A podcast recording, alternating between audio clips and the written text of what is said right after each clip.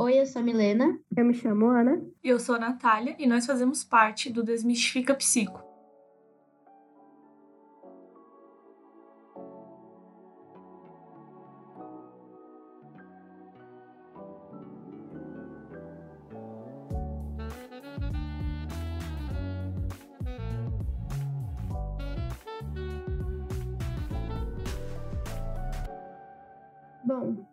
Podcast de hoje a gente vai falar sobre feminismo. E a gente fez uma breve introdução sobre o machismo é, no último podcast. É bom ouvir só para a gente se situar mais um pouco no tema de hoje, né? Então, para iniciar, a gente vai explicar o que é o feminismo. De uma forma assim, bem simples, bem raso, o feminismo é um movimento que luta pela igualdade entre os gêneros. Vivemos em uma sociedade machista, patriarcal, então a gente, é, onde os homens têm o papel de dominação e poder, então o feminismo luta para a igualdade entre os gêneros. Exatamente. É a busca de uma forma de relação mais igualitária entre homens e mulheres, né? Algumas pessoas acham que o feminismo ele é uma luta por uma superioridade feminina, mas não tem nada a ver com isso, né? A luta é justamente por igualdade entre os gêneros. E quando a gente pensa na questão histórica do feminismo, ele começa lá na Inglaterra com o movimento sufragista, com as mulheres buscando seus direitos, buscando o direito ao voto, que é conquistado um pouco mais tarde, em 1918, na Inglaterra. E aqui no Brasil, ele é conquistado lá para 1930, 40, mais ou menos, se eu não me engano. Então, há uma diferença muito grande dessa conquista. Basicamente, o movimento ele surge nessa busca por direitos mesmo, por uma busca por igualdade e mais protagonismo feminino e liberdade da mulher. Então, muita gente confunde sobre as vertentes do feminismo, então vou explicar assim resumidamente, né? Tem o feminismo marxista, que é o que se alinha mais com o socialismo, questiona o papel do capitalismo e da propriedade privada na opressão das mulheres, né? Então, para as feministas marxistas, o grande esse é o grande problema da opressão da mulher. Então, uma autora que eu gosto muito, que se identifica muito com isso, é a Angela Davis, né? E o feminismo marxista traz muita questão do trabalho doméstico e como ele não é reconhecido pelo sistema capitalista, como é invisibilizado e romantizado, né, pela, pela, pelo ideal machista, além de reforçar a estrutura patriarcal, né? A gente tem o feminismo radical. O feminismo radical, ele vê o controle dos homens em todos os cenários da vida da mulher, né? E nisso o sexismo é a grande arma opressora da mulher que mantém os homens na sua base de poder. Esse movimento é feito por mulheres e apenas para mulheres. Aqui o objetivo não é chegar necessariamente à igualdade de gênero, mas acabar com todas as barreiras do, patriarca, do patriarcado. Essa vertente ela polemiza muito a questão da inclusão da mulher trans. Muitas é, feministas radicais, ou radfem, né, que são conhecidas, não entendem mulheres trans como parte do movimento, consideram que elas apenas reforçam a opressão de gênero, como se as mulheres trans fossem vozes masculinas, querendo falar pelas mulheres sem serem mulheres, né? Mas dentro, do movimento, dentro desse movimento, mesmo tendo isso, tem muitas é, feministas radicais que é, incluem sim a mulher trans, né? Tem o feminismo anarquista, o anarcofeminismo, né, não acredita nas instituições como objetos ou meios de transformações. Daí esse movimento não vê na, não vê na elaboração de leis ou no poder de voto uma alternativa de voto para mulheres, entendeu? Essa vertente acredita em uma sociedade sem governo entre homens e mulheres que possam viver na sua integridade e sem colocá-las à margens. Acredita na ausência do Estado, assim como o anarquismo, que ele deve ser extinto. Tem também o feminismo liberal, feminismo liberal compactua com a visão capitalista do mundo, reconhece a desigualdade social, mas não é anticapitalista. Ela surgiu durante a Revolução Francesa, no século XIX, focando em colocar homens e mulheres lado a lado na construção da sociedade, onde a mulher assuma aos poucos e progressivamente posições de poder. O feminismo liberal também coloca a mulher como principal agente de transformação. E por fim, tem a interseccionalidade. Não é uma vertente em si, mas mostra que há outras formas de opressão que não se referem somente ao gênero, leva em consideração a raça, classe, gêneros e outros fatores ainda sobre essa questão do, do, feminino e da mulher, dá pra gente pensar sobre o que é ser mulher, né, exatamente. Porque, por exemplo, mulher tá restringida a uma questão do nosso órgão sexual, ou a questão do feminino da mulher tá mais ligada a uma construção social. Porque é exatamente isso que acontece. O feminino, ele é construído socialmente, tanto o papel feminino quanto o papel masculino. Quando a gente pega, por exemplo, uma frase muito famosa da Simone de Beauvoir, que ela fala que não se nasce mulher, torna-se mulher. É exatamente sobre isso que ela está falando, que quando a gente nasce, A gente, a partir das experiências com o nosso externo, com esse, com esse social, a gente vai se construindo o sujeito, a gente vai se construindo mulher, a partir do que o outro me impõe como que é ser mulher, sabe? E também ela coloca uma questão muito interessante, que eu acho bom a gente falar, porque é uma cutucada muito grande na gente, por exemplo. É bem assim que ela coloca. É, a ação das mulheres nunca passou de uma agitação simbólica, só ganhou aquilo que os homens concordaram em lhes conceder, nunca tomou-se nada. E é exatamente isso. As nossas conquistas, elas foram algo, uma luta nossa? Foi. Porém, muitas das nossas conquistas foi por causa que homens meio que dispuseram delas para nós. Por exemplo, a questão do, da entrada no mercado de trabalho. A mulher sempre lutou por isso, a gente está lutando muito por isso. Porém, por que, que a mulher entrou no mercado de trabalho? por causa da mão de obra mais barata, por causa que precisava de, precisava de mais pessoas é, que trabalhassem nessa área. Então, sempre teve uma questão muito nesse sentido. Própria questão dos métodos contraceptivos, por exemplo, porque os métodos se sempre estão ligados à questão feminina. Você não vê, por exemplo, criando métodos contraceptivos para homens, sendo que os homens têm o seu período fértil bem maior do que a mulher. Então, basicamente, temos conquistas? Temos mas até onde vai a conquista, né? Então dá pra gente pensar muito nisso. Ela coloca, ela cutuca, porque na hora que eu li isso, eu fiquei muito muito chocada e muito. Sabe quando você fala, fica com uma raivinha interna? Eu fiquei com muita raivinha. Só que faz todo sentido, porque realmente, o que, que a gente conquistou? A gente conquistou algo que a gente foi, pegou, falou assim: não, isso é meu? Ou foi algo tipo, ah, teve uma passividade do, desse outro que acaba tendo esse poder, essa visão mais de poder mesmo, né? Essa questão do anticoncepcional é até interessante, né? Porque a mulher sofre tanto efeito, e aí eu vi que tá saindo uma, uma pesquisa que vai ter um anticoncepcional com os homens, e a primeira coisa que eles falam, ah, mas o efeito que vai dar em mim. E a mulher tem um zilhão de efeitos com anticoncepcional, né? Mexe até na libido dela, mexe em tudo, no corpo, tudo, tudo, tudo. Então, é uma questão que é, é, muito desigual, né? Além de outros muitos fatores que é desigual para a mulher, mas essa questão do anticoncepcional é uma coisa muito desigual, porque você não vê, é, você vê muito mais a mulher ter que tomar uma medida para não engravidar do que o homem tomar uma medida para não, não que a mulher não engravide, né? Você se fode aí, você, você que tem, você que tem útero, você se fode aí para para se virar, né? É tipo essa pegada. Nossa, total. Ainda mais porque, tipo, quando a gente pega essa questão, tipo, ah, o homem que tem a maior questão da fertilidade, tipo, a mulher, quando ela concebe um bebê, ela fica nove meses com aquele bebê. É improvável que ela conceba outro ao mesmo tempo. Tipo, é praticamente raro isso acontecer. Então, o homem, ele consegue ele consegue procriar, né? Porque, querendo ou não, ele tem um período fértil maior que a mulher. E na, os métodos contraceptivos são sempre pra mulher. Sempre a mulher, que tem, tipo, uma semana de, de período fértil, sabe? Não tem nem sentido. Então, tipo, querendo ou não, a gente ganhou liberdade sexual? Ganhamos liberdade sexual. Mas também não ganhamos, porque, querendo ou não, a gente tá sendo imposta a utilizar de métodos que estão destruindo com o nosso corpo, né? É complicado. Exatamente. E, e, essa questão é até assim, tipo, é, reforça a questão do homem, tipo, faça um filho aqui, faça um filho ali, larga a mulher, faça um filho aqui, porque é, se a mulher não se cuida, eu também não vou me cuidar, entendeu? Eu uso preservativo, mesmo a gente sabendo que preservativo não é 100%, né? Então, tipo, tem toda essa questão. E ainda não inventaram por conta, né, de não inventaram por conta de, desse progresso machista que tem na sociedade, né? Porque assim como criou da mulher, tinha que ter criado o homem, gente. Se foi possível criar da mulher, tinha que ter criado o homem também, né? Porque reforça muito essa questão. Sobre isso que a Ana e a Natália falaram, é muito importante, então, considerar que não existe só um feminismo, existem feminismos plurais, porque existe uma pluralidade muito grande, tem uma diversidade muito grande. Então, é importante considerar, como a Ana disse, essas interseccionalidades. Tem interseccionalidade de gênero, é, etnia, classe social, orientação sexual, neurodiversidade, entre outras, como a Ana disse. E isso tudo também se reflete no feminismo.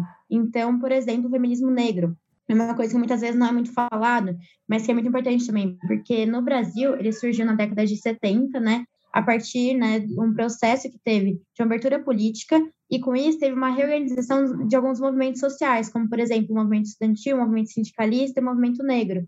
Então, considerar a importância do feminismo negro, do transfeminismo também, né, como a gente falou, é, o transfeminismo ele é uma corrente que ela é voltada principalmente para essas questões relacionadas à transgeneridade. Sobre o feminismo negro, eu acho muito interessante você ter falado, que eu li um livro da Angela Davis, e ela fala muito sobre essa questão, que no começo o feminismo era só para mulheres brancas. E isso, além delas serem é, excluídas socialmente, elas também eram excluídas por serem mulheres negras. Então é uma luta, assim, que vem de muito tempo também, o feminismo negro. Então, quando a gente pensa nessa questão do feminismo negro e na própria questão da mulher negra dentro do social, infelizmente a mulher está sempre associada à questão do objeto, à questão de subalternidade e submissão masculina, e acaba que a mulher negra não fica longe disso, e acaba que ela acaba vivenciando isso de formas mais expressivas no seu existir, principalmente por causa da nossa construção histórica, da questão da escravatura e tudo mais, a mulher negra está sempre associada a uma imagem de sexismo, associada a uma questão fetichizada, somente ligada a fetiche, ligada à questão voltada ao prazer masculino. E é mais ou menos isso. É uma visão que a gente precisa lutar, a gente precisa combater, exato, a hipersexualização dessa mulher, pela questão da sua etnia e tudo mais. O que não faz sentido e que a gente tem que lutar mesmo contra. Nós, enquanto mulheres, os homens também, não é uma luta só nossa, é uma luta social, é uma luta que tem que, tem que ganhar força e tem ganhado força nesses últimos anos. Em relação a isso que foi dito, sobre os homens né, poderem apoiar o feminismo e poderem saber mais sobre, isso entra não só na questão do feminismo, mas em todas as outras. Porque se a gente for pensar, os homens têm muito mais privilégio do que as mulheres. Assim como pessoas brancas têm muito mais privilégio do que pessoas negras. Assim como pessoas heterossexuais têm muito mais privilégio do que pessoas que fazem parte da comunidade LGBTQIA+. Mas a questão é o que elas falaram, que não é para segregar. Porque se você não dá espaço de escuta e também não se permitir ser ouvida pelo outro, nada vai mudar, ou vai mudar para pior. Então, os homens eles podem sim usar do privilégio que eles têm enquanto homens para conseguir ajudar a gente nesse processo, para que as mulheres consigam sim atingir o nível de equidade de gênero. Então, claro que tem muitos homens que né, são muito machistas, reproduzem muitas falas machistas, só que exatamente pelo machismo ser estrutural, às vezes até as próprias mulheres reproduzem sem perceber. Então, ao invés de ficar uma coisa de cancelamento, o mais importante é claro, né, se a pessoa ela reproduzir algum comportamento machista, a pessoa, a outra pessoa falar, né, não, não passar pano, mas também conseguir ouvir, conseguir falar e falar, ah, o que você fez não foi legal, explicar o porquê, não ficar só, ó, oh, machista, ou, e, e desse, nesse sentido, porque senão a gente não vai conseguir incluir as pessoas na sociedade, não vai conseguir pensar numa equidade, numa sempre vai ter alguma disparidade, ou em relação a gênero, ou em relação à orientação sexual, ou em relação à etnia. Então é sempre bom pensar que sim, não tem como um homem falar sobre feminismo como se ele soubesse igual às mulheres, porque só quem passa por isso sabe de fato. Então, não é nesse sentido, mas é no sentido de ele poder ser escutado também, poder fazer as perguntas, poder questionar, e para que as mulheres também se permitam ser ouvidas pelos homens, apesar de, de todos os traumas, eu entendo, né, mulheres que realmente têm uma versão em relação a isso, por conta de todo o contexto histórico que acontece ainda hoje, mas é tentar desconstruir isso. É uma via de mão dupla, tanto por parte dos homens como das próprias mulheres. É, tem uma autora muito interessante que ela fala sobre feminismo negro. Ela fala sobre feminismo, na realidade, no geral. E ela fala sobre o lugar de fala. O que seria esse lugar de fala? De onde esse discurso vem? De onde a pessoa está falando? Então, todos nós temos uma fala, todos nós temos um lugar de fala. A diferença é que, por exemplo, eu não, um homem não poderia falar, tipo assim, o que é vivenciar o feminismo, o que é vivenciar o sexismo, porque ele não vivencia isso. Mas ele pode conversar sobre feminismo, entende? Ele pode estar tá ali na luta. Então, não é algo tipo, ai, só mulher pode falar. Não. Homens podem, homens podem falar, homens podem atuar. A diferença é que ele nunca vai poder dizer a experiência dele naquela como uma mulher, entende? Não tem como ele falar disso porque ele não tá naquele local. Da mesma forma, uma mulher branca não vai poder falar disso de dessa posição de uma mulher negra, entende? Então, tipo, a gente pode falar, a gente tem lugar de fala, só que da onde esse discurso vem? Ela fala muito disso. Tem um livro dela chamado Lugar de Fala. Então, tipo, só pelo livro a gente já conhece. O Lugar de Fala ficou muito famoso. Ela também tem outros livros. Acho que ela tem o livro Quem, Quem Fala do Feminismo Negro também. Enfim, o livro, o nome do livro é Lugar de Fala, da Djamila Ribeiro. Alguma coisa assim. Ela é muito interessante, ela é muito importante no movimento feminista aqui no Brasil. E ela tem vários outros livros, mas esse em especial é ótimo, porque ele fala sobre o lugar de fala do sujeito, que não está limitado à questão feminina, mas da onde o discurso está vindo, entende? É muito interessante. Quem se interessar em ler, recomendo super. Pegando essa questão do homem é, poder ser um pró-feminista, eu vou trazer umas mentirinhas que contam sobre o feminismo. Engatando nisso, é bom falar que o feminismo. Falam que o feminismo só é bom para mulher. E isso é mentira, gente. O feminismo é bom para todos os gêneros e orientações sexuais, assim vai. Outra mentira é que o feminismo é o contrário de machismo. Não, gente, o feminismo não é o contrário de machismo, tá? O machismo é essa superioridade de homens e o feminismo é, igual, é a luta de igualdade dos gêneros, né? Então é importante a gente não confundir isso. Feminismo luta para que as mulheres sejam superiores também é mentira, como eu acabei de falar, luta pela igualdade. Todo mundo acha que o machismo tem o machismo e tem o feminismo, como se um fosse contrário do outro. Não tem nada a ver, gente. Não tem nada a ver. Tira essa ideia da cabeça agora. Feminismo obriga a mulher a não se depilar, a odiar homem e odiar casamentos. Mano, isso é muito mentira. Gente do céu, é uma discussão que nem faz sentido. Falasse demais. Se eu for odiar homem, gente, eu não preciso agir do feminismo, não. Eu odeio homem por odiar mesmo. Eu não preciso É de bem- É isso. E a última mentirinha, a última mentira que falam é que passar maquiagem, usar roupas sensuais faz você menos feminista. É muito engraçado isso, porque, tipo assim, a imagem feminina, ela tá sempre associada a uma questão de perfeição. A mulher, ela precisa ser sempre recatada, tem que saber cozinhar, tem que saber cuidar de casa, tem que saber tudo isso. Então, tipo, a imagem feminina, ela tá sempre associada a uma noção de, de servidão, né? Você precisa servir ao outro, você precisa atender a demanda do outro. É, quando a gente pensa, por exemplo, que a mulher ela tem uma tripla jornada, porque ela tem que cuidar de casa, ela tem que trabalhar, ela tem que cuidar dos filhos, e todo mundo acha isso normal, as pessoas acham isso ok. Tudo bem a mulher se matar de trabalhar e fazer tudo. É bem complicado, porque, por exemplo, a mulher recebe menos, a mulher tem uma carga horária maior, porque é tripla jornada, né? Questão de filho e tal. E também tem a questão da mulher não ter posicionamento, tipo, a mulher ela precisa estar sem voz, tem que ser uma mulher calada, uma mulher que não se posiciona, por exemplo. Ah, tem que ser aquela mulher que, sei lá, chega em casa, tem que limpar a casa, tem que fazer tudo, enquanto o marido não tá fazendo nada, tá deitada no sofá. Entende? Tipo, e tá tudo bem isso. Isso é normalizado total pelo, pelo nosso social, entende? Pois é, e quem que começou isso, né? Vamos ver quem começou isso? Foi os machos alfa, né, mano? Começou isso. Na Exato. verdade, os homens que vêm muito com esse conceito, né, de que a mulher tem que ser recatada do ar, tem que estar sempre arrumada, perfeita, esperando o marido chegar em casa, né? Exato. Gente, tem uma revista, eu não vou saber agora, mas, tipo, tava vendo há um tempo atrás, uma revista muito antiga que falava assim: é, seu marido tá estressado, revoltado, não sei o quê, é, faça tudo por ele, não sei o quê. Tipo, tipo, seu marido tá estressado, Meu, mas até hoje Ele. tem umas revistas assim. Quando eu era adolescente, tinha lá sete dicas para conquistar o seu amor. Aí tinha lá, passe maquiagem. Eu não sei se é tá, gente? Vou ter que dar um pi, porque eu não sei também se é. E daí, se for, fudeu, né? Mas falava assim, sete dicas. Aí, sei lá, passe batom, use roupa tal, seja desse jeito, fale dessa forma. Então, tipo, tem um padrão de você, do que, como você deve ser, ainda tem um padrão para que você consiga conquistar aquele homem. Tipo, mano, E aí me pergunta, quem precisa de homem pra alguma coisa? Tipo, eu, eu acho que é, isso é chocante. As pessoas ainda não entenderam que a mulher tem duas pernas. pois é, Eu vou falar um pouquinho mais à frente. Eu vou falar um pouquinho mais à frente sobre a questão dos como a mídia traz isso, né? Mas é muito interessante que parece que na ideia machista a mulher só é ela tiver um homem, né? E aí por isso que o machismo afeta tanto também orientações sexuais, né? Porque acha que a mulher só é lésbica porque ela teve uma má experiência com homens, por exemplo, né? É muito ridículo isso, é muito ridículo. E até hoje tem, até hoje tem. Fala, ó, aquela lá virou, é, virou. Começa errado por aí, né? Virou. Aquela lá, entre aspas, virou lésbica porque não se deu bem com homem, entendeu? Então, tipo, é uma coisa que até hoje é impregnada na sociedade. Meu, tem outra coisa que, tipo, eu lembrei agora, aquela noção de que mulher é centro de reabilitação.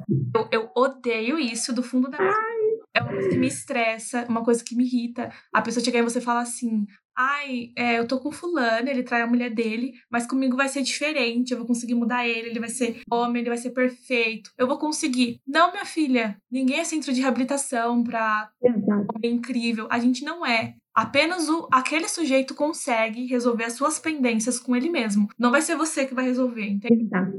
E tipo, a mulher. E é muito comum isso, né? É muito comum a mulher achar que é realmente um centro de reabilitação pro cara ali, sei lá, uma terapia pro cara, sei lá. A gente cresce achando que a gente tem que consertar o outro. Entende? Tipo, a mulher tem que consertar tudo, a mulher tem que estar sempre disposta, a mulher tem que aceitar tudo, isso e aquilo, e não é assim, entende? Em relação a isso que a Nath disse, né, de a mulher achar que é o centro de reabilitação para homem, é muito complicado ver, ver quantas mulheres, até mesmo as mulheres que são mais esclarecidas, que estudam mais sobre o assunto, que entendem sobre isso, elas reforçam muitos comportamentos inadequados dos homens. Então, é muito ruim porque os homens emitem esses comportamentos que são muito maléficos para as mulheres e também para eles mesmos, até mesmo que seja de outra forma, que eles não percebam no momento. Só que as mulheres, elas também reforçam isso. Então, é como se o homem fizesse o mínimo, né, que deveria ser o mínimo, e as mulheres reforçassem muito a bater esse palminho, já colocassem no pedestal. E dá para entender o porquê disso tudo acontecer, né? Tem todo uma, um contexto histórico, tem tudo o que aconteceu, então isso fica no psiquismo das pessoas. Só que assim, e não justifica, porque fazendo isso, ao invés de mudar o homem, ele pensar, nossa, que legal, essa mulher faz tudo por mim, eu vou ser uma pessoa mais bacana, ele pensa, ah, que legal, eu posso fazer o que eu quiser da minha vida, posso tratar ela mal, ela vai continuar ali. Então, ao invés da gente mudar, a gente só piora a situação, tanto para a gente mesmo quanto para a própria relação. Então, é pensar, eu, eu sempre tento pensar, porque todo mundo se pega nessa situação, eu já me peguei nessa situação várias vezes, de ficar reforçando o comportamento inadequado de homem só para não perder. Porque é como se a gente fosse ensinada de que para a gente ter algum valor, o valor tinha, tinha que ser visto por alguém de fora, a gente tinha que ser valorizada, como se o valor não fosse intrínseco a gente. Então, eu só tenho valor se eu for objeto de desejo de um homem, principalmente do homem que eu desejo. Então a gente fica muito fixada nisso. E uma coisa, um exercício que eu faço diariamente quando eu me pego nessa situação, que às vezes a gente nem percebe, é pensar, tá, é, se eu tivesse agido dessa forma, será que ele teria, assim, aplaudido tanto? Será que ele teria dado tanto suporte quanto eu tô dando? E é errado dar mesmo, porque assim, não é, a mulher não é centro de reabilitação para homem, só que, claro, que numa relação, ambas as partes vão se ajudar. Isso é fato. Ninguém é perfeito, todo mundo tem defeitos. Só que a partir do momento que fere a sua existência, não é para aplaudir. Então é pensar como seria se fosse ao contrário. Se você tivesse agido dessa forma, ou agido até de uma forma não tão ruim, será que ele teria entendido ou teria jogado na nossa cara, sabe? E se, você, por exemplo, se ele julga um comportamento seu, será que se fosse ao contrário, você também julgaria ou acharia normal e até bom, né, por ele ser homem, enfim, como se o homem tivesse que fazer o mínimo e a gente o máximo para compensar essa disparidade. Então isso parte da gente também. E quanto mais esclarecimento as pessoas têm quanto a isso, é maior a responsabilidade de mudar isso nas próprias relações e também de conversar com as amigas, com as pessoas, no, no geral, tanto com os homens como com as mulheres, para aumentar o discernimento quanto a isso. Porque senão a gente vai continuar nesse ciclo de relacionamentos tóxicos, que são maléficos tanto para os homens quanto para as mulheres, porque as mulheres são muito vítimas disso, mas os homens também, por mais que às vezes eles não percebam, eles também ficam muito limitados na livre expressão deles, então, se a gente mudar isso, parece que uma mudancinha não faz diferença, mas não é. O micro, vai impactar o macro, macro numa escala gigantesca. Então, a gente começar desde das nossas próprias relações, por mais doloroso que possa ser no começo, porque senão a gente nunca vai sair desse lugar de, de cuidadora dos homens, né, de centro de reabilitação, os homens nunca vão sair desse lugar de, de pombo, né? A gente é o pombo, não eles o pombo. Eles nunca vão sair desse lugar de dar migalha pra gente que a gente tá fazendo papel de pombo.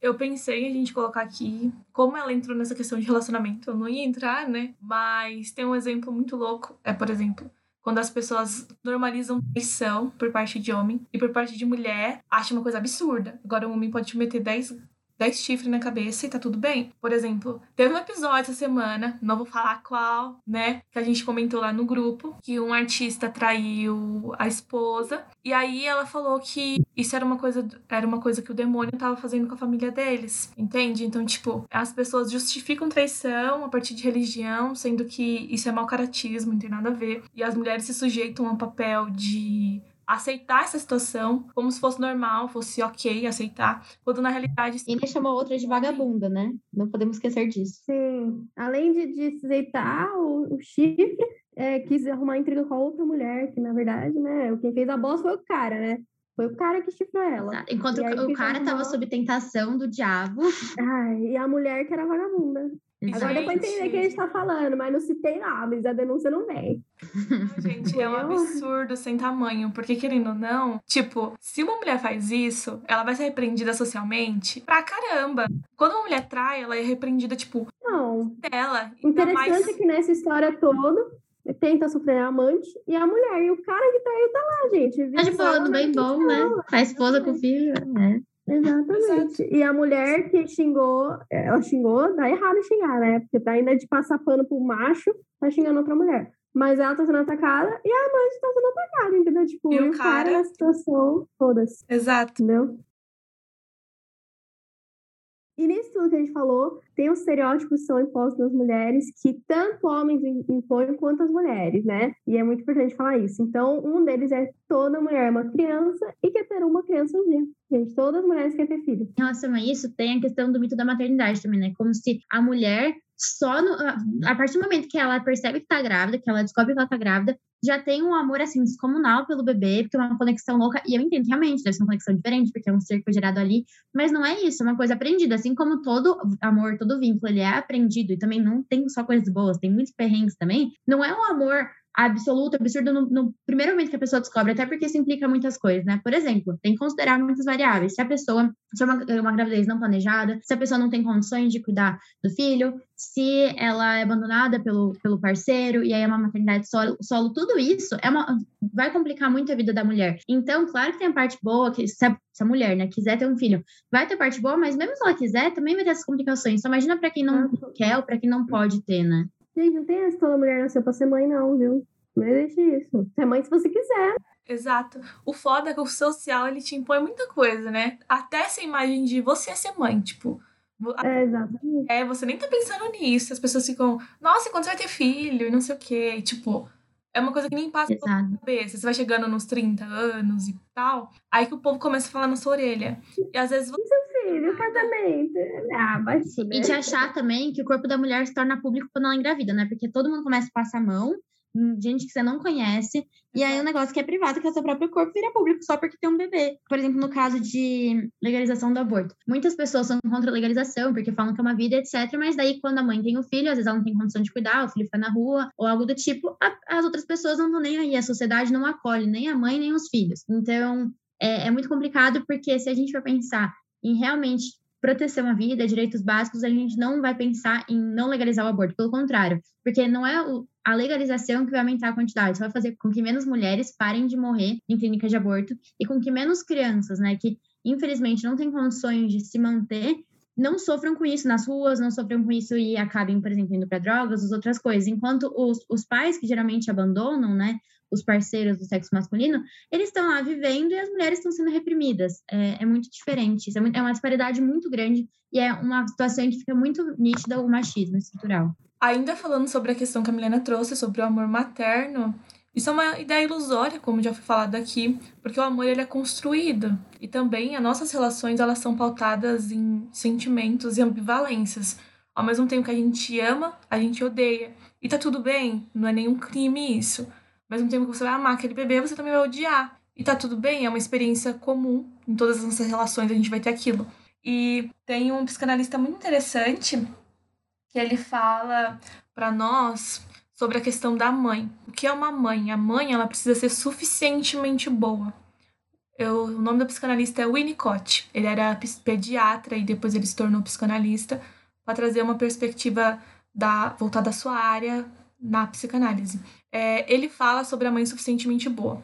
Essa mãe, ela seria capaz de dar sustentação às angústias do filho, às demandas do filho. É exatamente isso que é uma mãe suficientemente boa. Ou seja, quando a gente pensa nessa ideia ilusória da mãe perfeita, que nunca faz essa criança se frustrar, que nunca erra, que nunca comete nenhum tipo de errinho, essa mãe ela não existe, porque todos nós cometemos erros. E é exatamente isso é muito importante, porque se a criança ela nunca se frustra, ela não vai vivenciar o existir dela adequadamente. A gente precisa da frustração para a gente entender o que é ela, entende? Então, uma criança que nunca se frustra, uma criança que sempre tem tudo, uma criança que consegue tudo, não tá, não tá certo, tá dando, vai dar errado, sabe? Ele fala justamente sobre isso.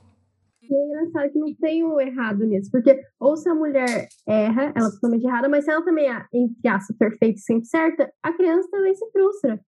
Entendeu? Então você se limita a ser o que você é com medo da frustração que vai vir de qualquer jeito, entendeu? A Sim, criança vai se frustrar de qualquer jeito.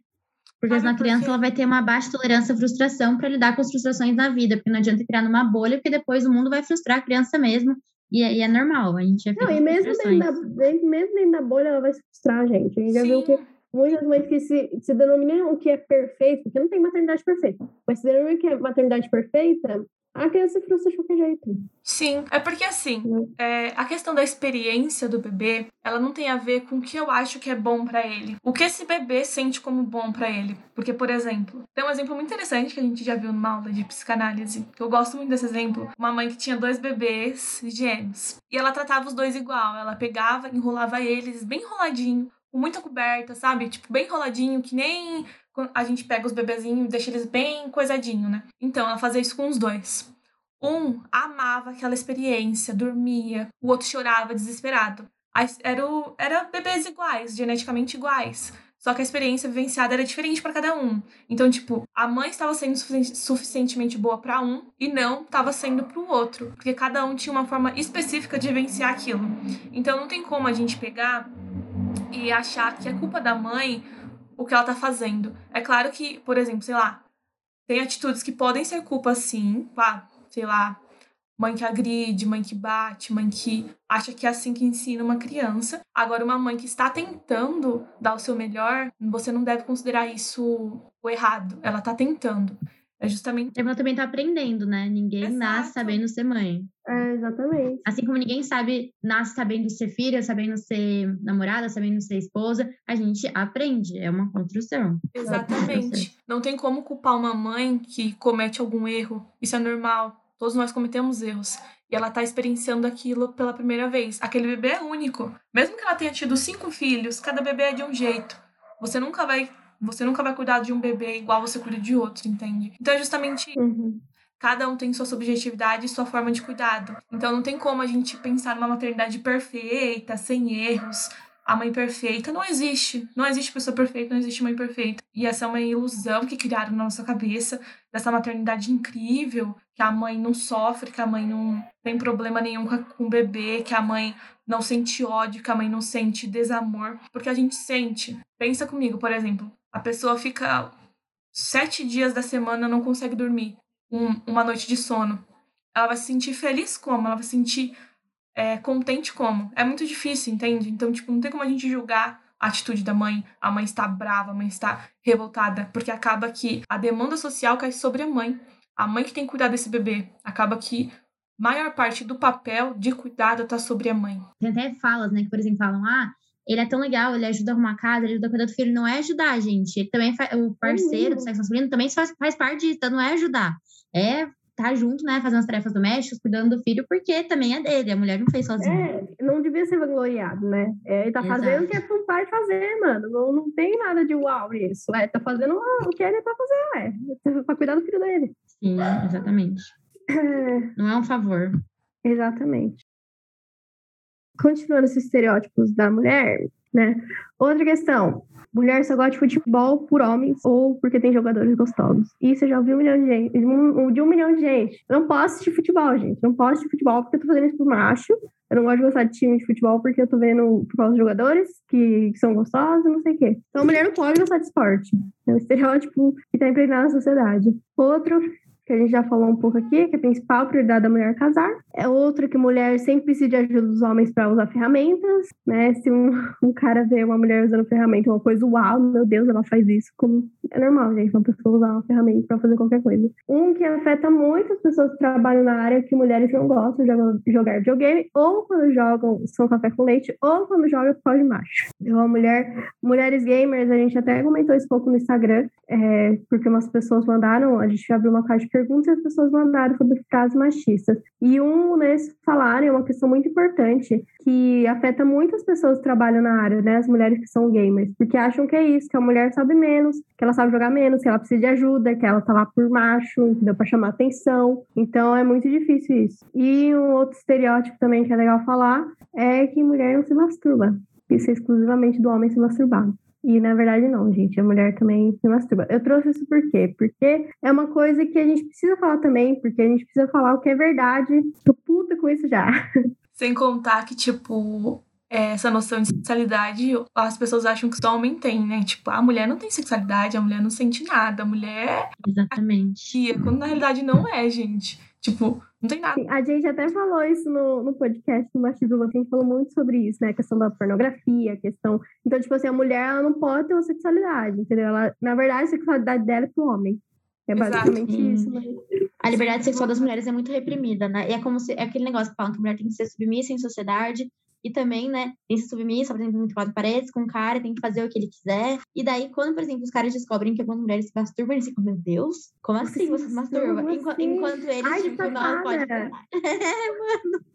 Não, e o quanto eles hipersexualizam muitas coisas, né? Porque, por exemplo, eu fiz por um tempo dança do ventre. E dança do ventre, apesar de as algumas pessoas atribuírem a sexualidade, ela, por mais que seja uma, uma dança. Como pode dizer? Sensual. É, por mais que seja uma dança sen- sensual, ela, ela não tem a ver com isso. Ela é uma dança muito boa, inclusive, para as mulheres conhecerem mais sobre o próprio corpo e etc. Coordenação, várias coisas. Juro, todos os homens ficaram sabendo que eu fazia dança do ventre levaram para esse lado. Falaram, nossa, você deve saber vários movimentos, então, gente, não tem nada a ver. E mesmo, e mesmo se tivesse, sabe? Com... O que, que é isso? Você chega É. pro homem e fala, nossa, você faz tal exercício. Então, meu Deus, ainda deve estar. E uma coisa que eu, que eu que- falando disso, é que muitos homens acham que o único esporte que a mulher pode fazer é zumba. Você já Mano, viu isso? sim, exato. Você viu isso? Tipo, a mulher só pode fazer zumba. Mano, pelo amor de Deus, é Sim. ridículo. E aí, a tia aqui separou umas críticas à mídia. Eu peguei os filmes clássicos para falar como que, tipo, a mídia dos filmes vê a mulher, né? E aí eu achei umas, uns exemplos legais de um site aqui, que, um, que os estereótipos que eles também colocam, sabe? É, e muita gente, gente leva isso como base. Um deles é que mulheres deslumbrantes são sempre desastradas. Aí eu peguei uns exemplos aqui, tipo, Casa Comigo, Enrolados e Sorte no Amor. O que que é?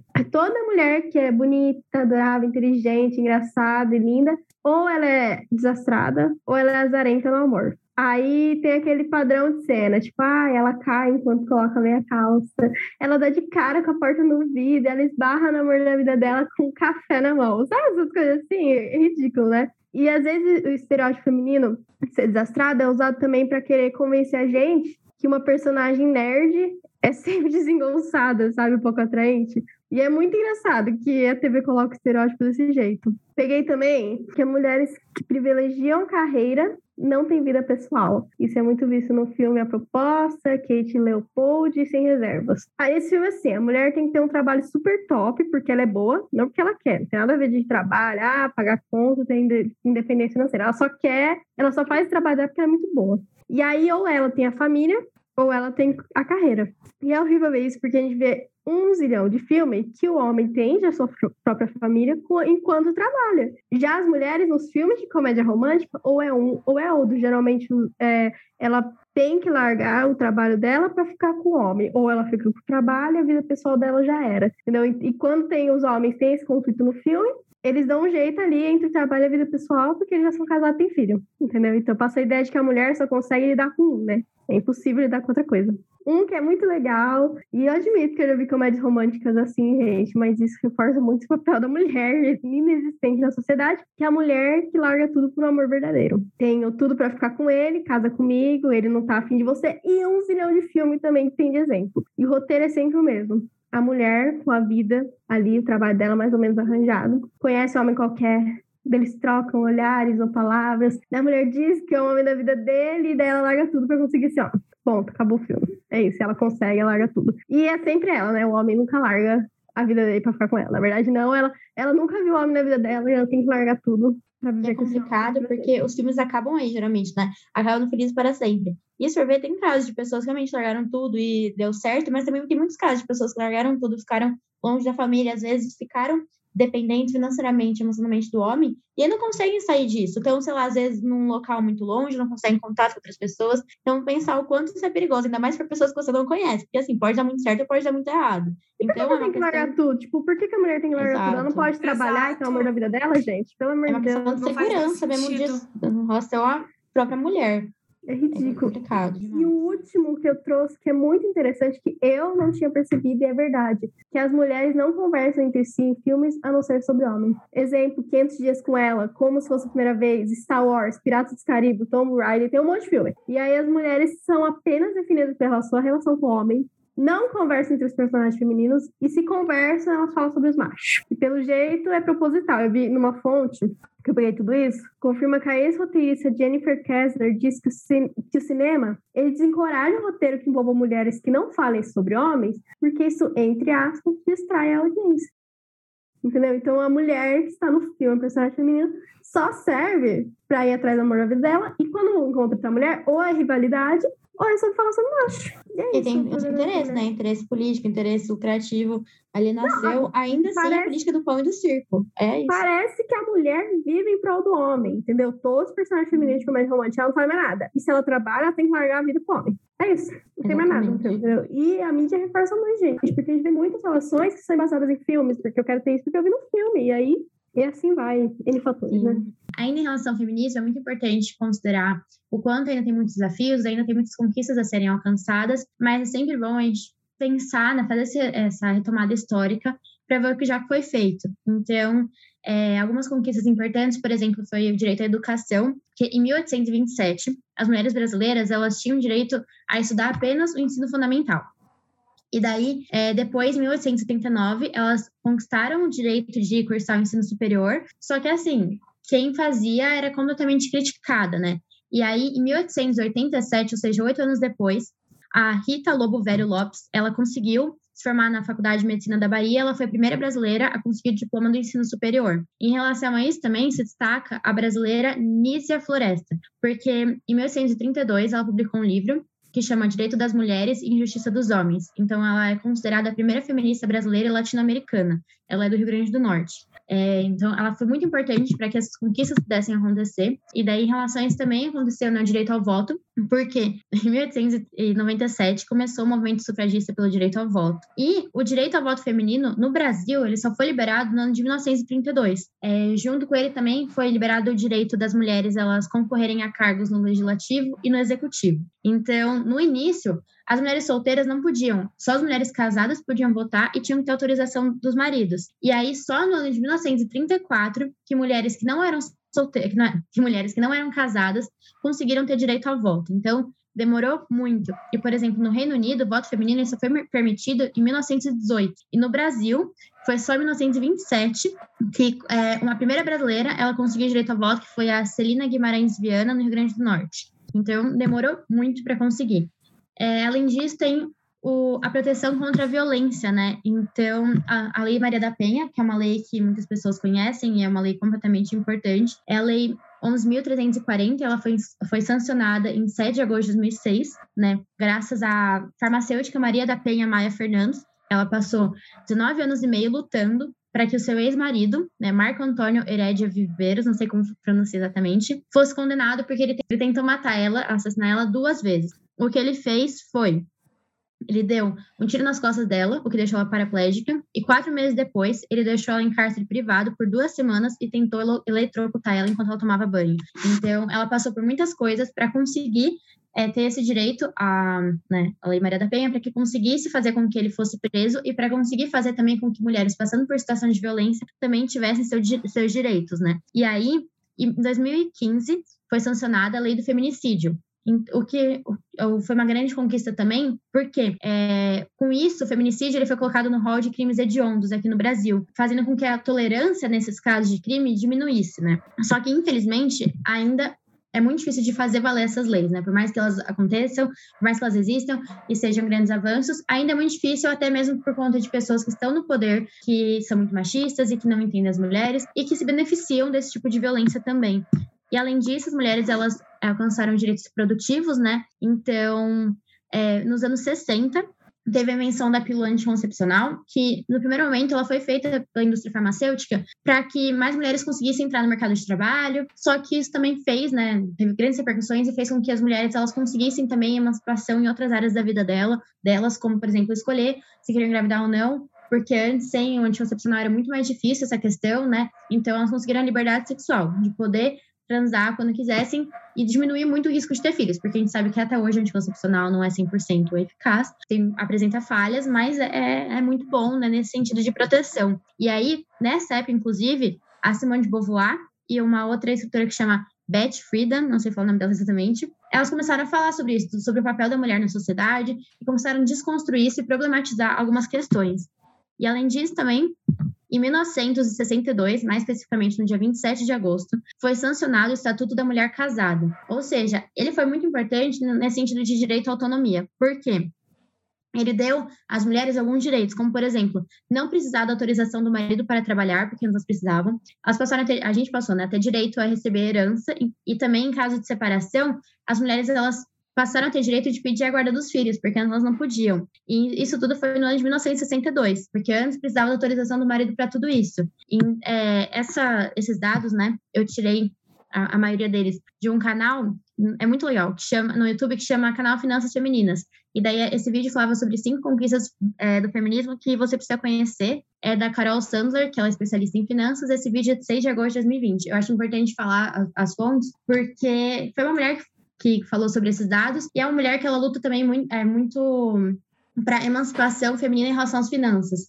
É, enfim, mas é muito importante a gente reconhecer o quanto a gente avançou, só que o quanto, para a gente ter avançado nisso, muitas mulheres precisaram lutar, precisaram passar por muitas coisas, por exemplo, o caso da, da Maria da Penha, né, que ficou no, 19 anos e meio tentando fazer com que né, ela tivesse um direito básico de ter segurança em relação ao ex-marido, e o quanto a gente consegue ainda fazer muitas coisas, o quanto ainda tem desafios, mas se a gente olhar para trás, a gente consegue pegar mais impulso para ir para continuar indo à luta e conseguir é, conquistar o que ainda falta, o que, o que é nosso por direito, mas infelizmente foi tirado.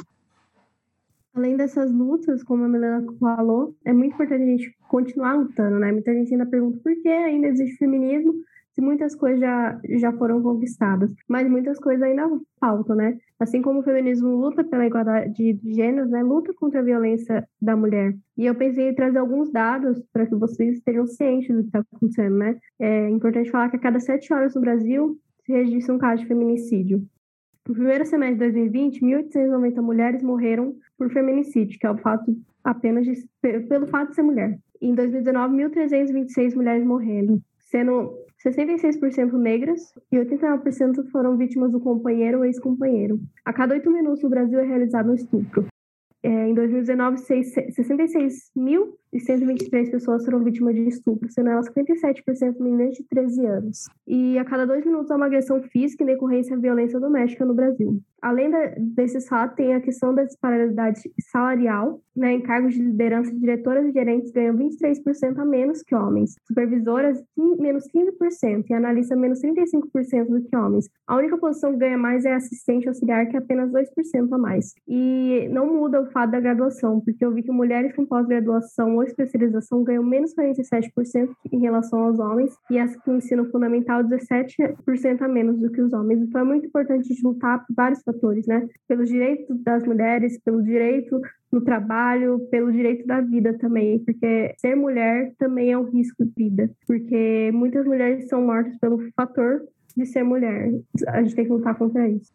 Em relação a isso que a Ana disse, então é muito importante que a gente reivindique o que é nosso por direito, porque se a gente não fizer, ninguém vai fazer. Então a gente tem que lutar, resistir, e a luta para que a gente consiga ter uma existência é, digna. Ah!